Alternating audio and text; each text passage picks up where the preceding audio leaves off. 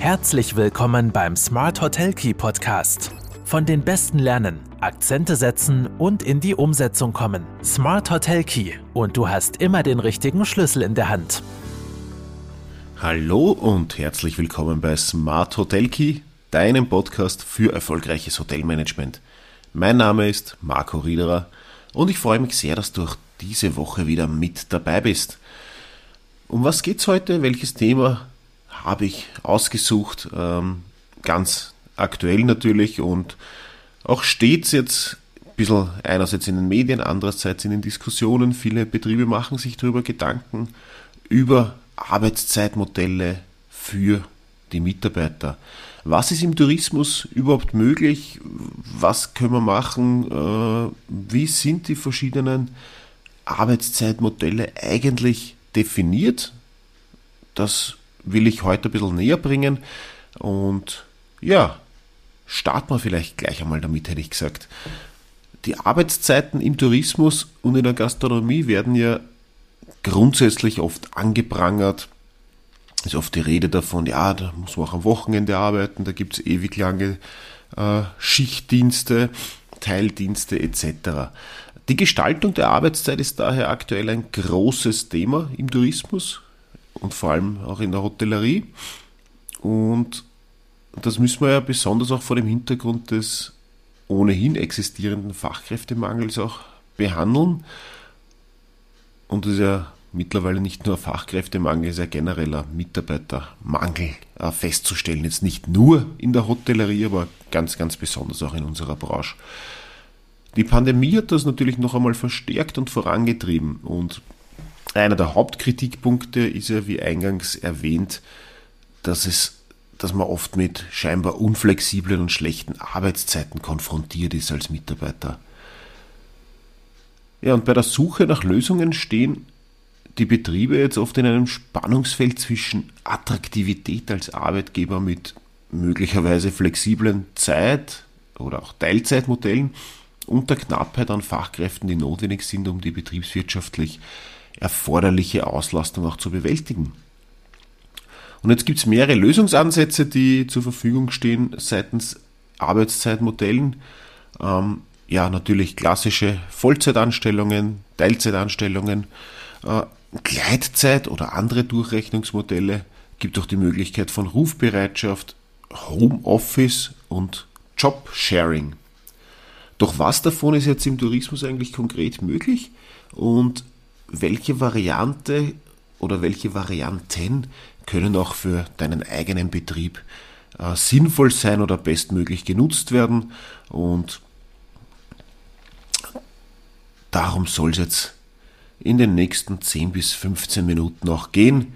Ich werde die einzelnen Modelle kurz ansprechen, was dabei zu beachten ist und wo diese möglicherweise äh, Sinn machen könnten.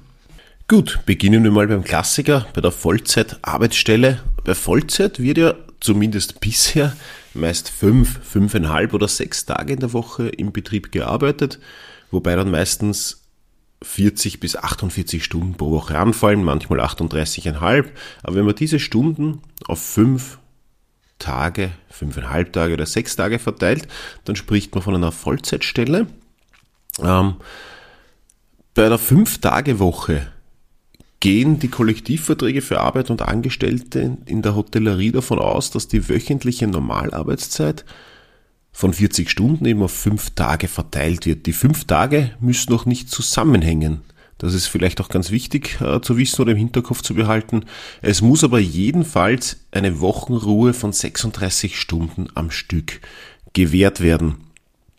Und bei der 5-Tage-Woche beträgt die tägliche Normalarbeitszeit demnach 8 Stunden. Bei der ungleichmäßigen Verteilung kann sie auch 9 Stunden betragen.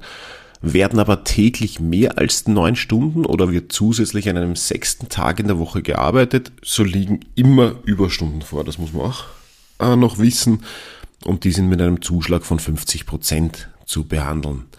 Ähm, es gibt aber auch die Möglichkeit, gleich eine Sechs-Tage-Woche zu vereinbaren. Und die Sechs-Tage-Woche auf Basis von äh, 40 Stunden beispielsweise kann vertraglich eben vereinbart werden und die kommt in der Praxis sehr oft vor allem bei Saison- oder Gastarbeitern vor. Als Arbeitgeber muss man allerdings bei der Entgeltvereinbarung bereits beachten, dass alle am sechsten Tag in der Woche geleisteten Arbeitsstunden mit einem Zuschlag von 50 Prozent zu honorieren sind.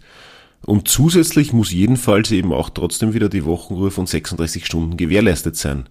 Ähm, die Vereinbarung bei einer Verteilung der Arbeitszeit auf sechs Tage in der Woche, beispielsweise fünf Tage mit sieben Stunden und zusätzlich ein Tag mit fünf Stunden, ähm, kann dann eben so aussehen, dass man die fünf Tage mit je sieben Stunden mit 35 Stunden Normalarbeitszeit äh, veranschlagt und den einen Tag mit fünf Stunden sind dann fünf Arbeitsstunden mit 50 Prozent Zuschlag.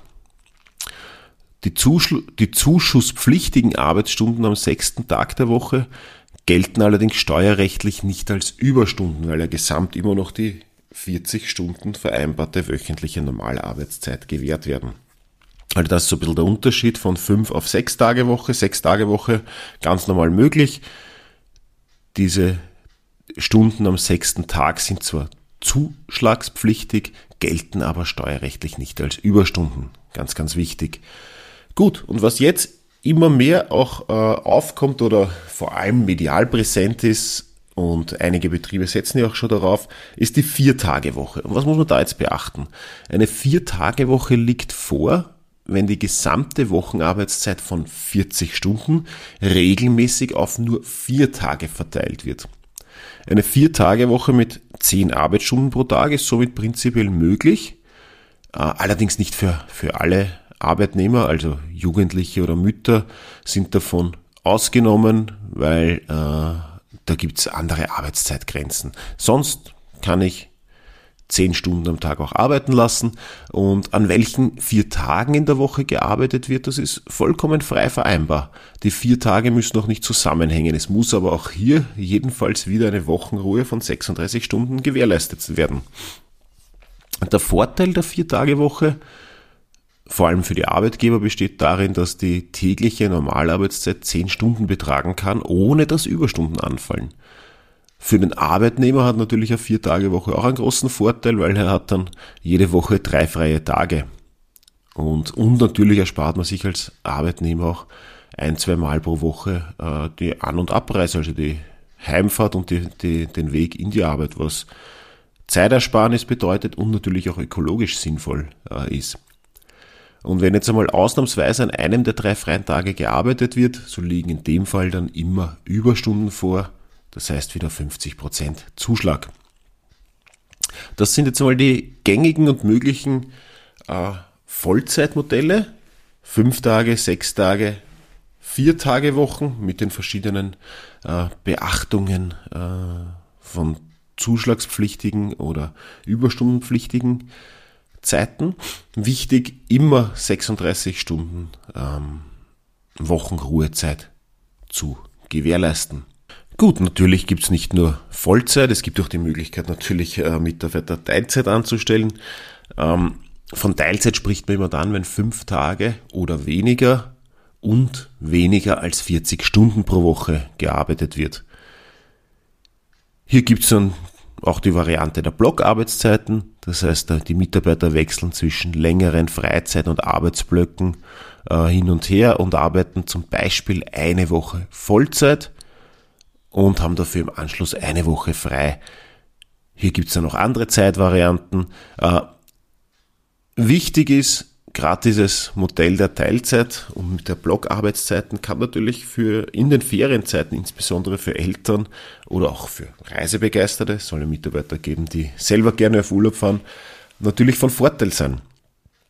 Ähm, die Vermeidung von Zuschlägen oder um Zuschläge zu vermeiden, müssen wir natürlich den Durchrechnungszeitraum ganz, äh, ganz gut beachten. Und bei Teilzeit beträgt der Durchrechnungszeitraum bis zu 13 Wochen, bei Vollzeit übrigens 26 Wochen. Ja, und nicht zu vergessen, immer die Höchstarbeitszeit im Hinterkopf zu behalten oder nicht nur im Hinterkopf zu behalten oder sehr präsent zu behalten, wenn ich äh, Dienstpläne für meine Mitarbeiter mache, weil an den fünf oder sechs Arbeitstagen pro Woche darf die tägliche Höchstarbeitszeit auch durch neue, ist gleich freiwillige Überstunden, nicht auf mehr als maximal zwölf Stunden ausgedehnt werden. Insgesamt kann somit die wöchentliche Höchstarbeitszeit maximal 60 Stunden betragen. Aber hier ist auch dann zusätzlich wieder zu beachten, dass in einem rollierenden, das bedeutet jede Woche neu beginnenden Zeitraum von 17 Wochen die wöchentliche Höchstarbeitszeit im Schnitt maximal 48 Stunden nicht überschreiten darf. Also ganz wichtig, Höchstarbeitszeit und Durchrechnungszeiträume beachten. Was nie geht, sind auch mit allen Überstunden nicht mehr als 12 Stunden pro Tag und 60 Stunden pro Woche. Das sind die absoluten Grenzen. Ja, was gibt's noch für Arbeitszeitmodelle oder was kann man bei den Arbeitszeitmodellen auch noch beachten? Gleitzeit, es wird oft von Gleitzeit gesprochen. Das ist natürlich nicht für alle Abteilungen geeignet, ganz klar. Aber im Backoffice, äh, also für, für Bereiche wie Sales, Marketing, Buchhaltung, Reservierung, kann das doch sehr nützlich sein und ist auch immer weiter verbreitet. Logisch, ein Koch muss pünktlich äh, zur Frühstücks- oder äh, Abendvorbereitung da sein. Da kann ich nicht von Gleitzeit sprechen. Aber wenn man Abteilungen hat, wo Gleitzeit möglich ist und wo man Gleitzeit einführen will und kann, gibt's äh, ein paar Bestandteile, die man beachten muss. Also es wird immer eine Rahmenarbeitszeit vereinbart. Das heißt, von wann bis wann kann der Mitarbeiter arbeiten. Es wird eine Kernarbeitszeit meistens vereinbart, das heißt eine Anwesenheitspflicht in einem gewissen Zeitfenster und eine Normalarbeitszeit, also wann wäre im normalen Dienst Dienstbeginn und Dienstende. Die Gleitphasen finden jeweils zwischen Rahmen- und Kernarbeitszeiten statt. Das heißt, der Mitarbeiter kann ein bisschen, kann entscheiden, ob er früher kommt und früher geht, später kommt und später geht, solange die Kernarbeitszeit äh, abgedeckt ist. Bei der Gleitzeit kann zusätzlich eben auch die Möglichkeit der Durchrechnung über einen längeren Zeitraum genutzt werden, was natürlich auch weitere Flexibilität dann bietet. Wichtig ist, dass die Mehrleistungszeit innerhalb des Durchrechnungszeitraums wieder ausgeglichen wird, da sonst am Ende der Durchrechnung teure Überstundenzuschläge anfallen würden. Also wir haben jetzt neben oder zusätzlich zu, zu klassischen Vollzeit- und Teilzeitanstellungen die Möglichkeit der Gleitzeit. Äh, weitere Möglichkeit, die gerade durch die Pandemie sehr viel Aufmerksamkeit gewonnen hat, ist Homeoffice. Ja, ist natürlich auch gerade für Backoffice-Bereiche wieder attraktive Variante. Und Homeoffice ist bei Voll- und Teilzeitarbeit möglich. Eine Gestaltungsvariante ist hier auch der Wechsel zwischen Arbeit im Betrieb und Arbeit von zu Hause. Hier empfehlen sich auch Modelle, die eine gewisse Arbeitszeit im Homeoffice ermöglichen, aber eine Anwesenheitspflicht im Office auch äh, festschreiben. Beispielsweise 20 Prozent der Arbeitszeit werden ermöglicht, von zu Hause aus zu arbeiten. Optional, auch hier soll es keine Verpflichtung dafür geben. Das heißt, bei einer 5-Tage-Woche zum Beispiel zwei Tage äh, im Homeoffice. Als Arbeitgeber erspare ich mir dadurch Büroraum, äh, kann vielleicht auch flexible Bürosysteme nützen. Ähm, ja, in der Hotellerie habe ich vielleicht sowieso meine, meine Büroflächen. Der Mitarbeiter allerdings erspart sich auch wieder Zeit für An- und Heimreise und hat auch mehr Flexibilität in der Gestaltung seiner Arbeitszeit. Ein weiteres Modell ist die Rufbereitschaft. Es sind Arbeitnehmer, die während der Freizeit abrufbar sind. Das macht immer dann Sinn, wenn ich äh, noch nicht genau absehen kann, beispielsweise im, im Service, äh, wie viel wirklich los sein wird. Dann kann ich Mitarbeiter auf Rufbereitschaft haben. Ähm, Dabei ist der Aufenthaltsort bei der Rufbereitschaft für den Mitarbeiter grundsätzlich frei wählbar, man muss aber immer erreichbar sein und es muss natürlich vereinbart sein, äh, wie schnell man im Betrieb sein muss. Es kann dann vereinbart werden, dass der Arbeitnehmer während der Rufbereitschaft beispielsweise 50 Prozent seines normalen Lohns erhält, auch wenn er nicht arbeitet und bei einem äh, eventuellen Arbeitseinsatz dann natürlich das normale Gehalt für die geleistete Arbeitszeit erhält. Ähm, wenn dadurch Überstunden anfallen, muss ich natürlich äh, diese auch wieder abgleichen.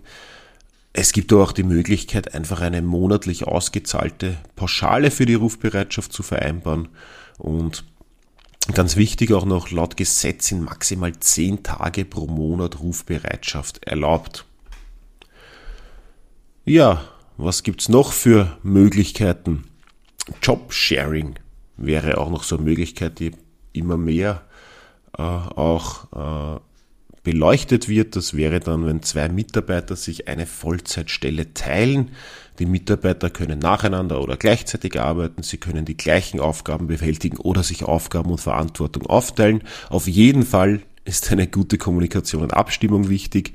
Äh, die Mitarbeiter vertreten sich außerdem bei Urlaubs- und Krankheitstagen gegenseitig. Die Konstruktion ist durchaus auch bei Führungspositionen möglich. Besonders gefragt ist sie aber vor allem bei Schwangerschaften oder werdenden Eltern. Jobsharing ist grundsätzlich eine attraktive Möglichkeit, sofern man ausreichend Mitarbeiter findet, die sich die Arbeitsplätze teilen und sich auch entsprechend gut abstimmen. Und natürlich habe ich da als Führungskraft äh, ganz spezielle Herausforderungen, eine ganz spezielle Herausforderung an, ja, Dienstplan-Einteilung unter Anführungszeichen. Die beiden sollen sich ja quasi selbst einteilen, höchstmöglich. Ähm, ja, man braucht halt auch viel Vertrauen, aber es kann schon Vorteile für alle Beteiligten dann auch bringen. Grundsätzlich, und das ist so ein bisschen dieser Rahmen um alles drumherum bei der Suche nach Lösungen, müssen natürlich oft sehr spezifische Rahmenbedingungen berücksichtigt werden es ist ja nicht alles für alle möglich. Es kommt an auf die Größe des Betriebs, die Anzahl der Mitarbeiter, den Angebotsumfang, den Leistungsumfang, den ich jetzt schon biete. Natürlich spielt auch die Attraktivität der Standortumgebung. Gibt es Mitarbeiterunterkünfte zum Beispiel äh, mit arbeitsrechtliche Rahmenbestimmungen, wirtschaftliche Gegebenheiten etc. Wichtig ist, man muss sich Gedanken machen über die verschiedenen Modelle. Ähm, wie kann ich als Betrieb damit umgehen? Was kann ich meinen Mitarbeitern bieten? Was fordern vielleicht auch äh, Mitarbeiter?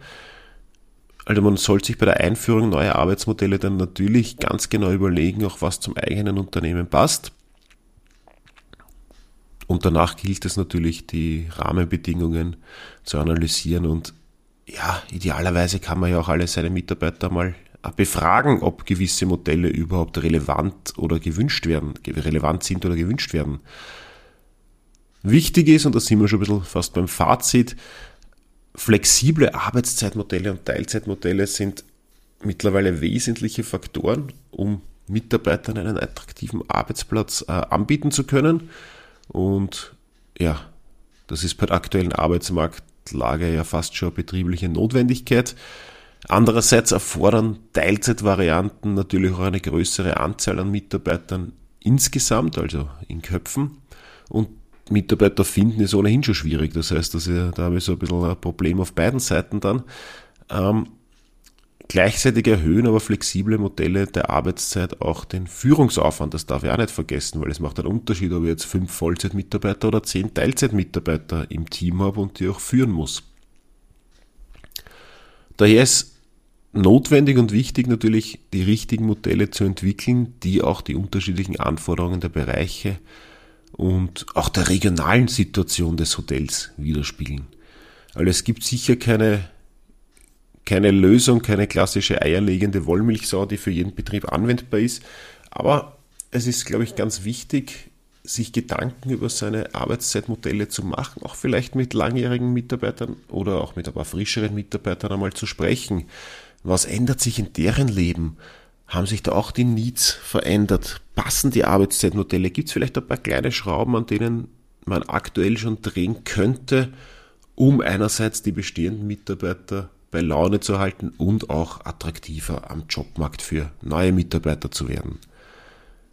Wie gesagt, wir brauchen, glaube ich, nicht irgendwie sofort alles umdrehen. Wir müssen nur beginnen, uns Gedanken damit zu machen. Der Markt tut es auch und wir brauchen den Arbeitsmarkt, um auch künftig erfolgreich wirtschaften zu können. In diesem Sinne, ich hoffe, ich konnte den ein oder anderen äh, Begriff noch einmal zusammenfassen, erklären, zum Nachdenken anreden. Wenn du Fragen zu diesen Themen hast, melde dich jederzeit gerne wenn du mir Einblick gewähren willst, wie es bei dir im Betrieb abläuft, melde dich auch gerne. Ich wünsche dir noch einen schönen Tag, noch eine gute Woche und werde noch erfolgreicher im Hotelmanagement.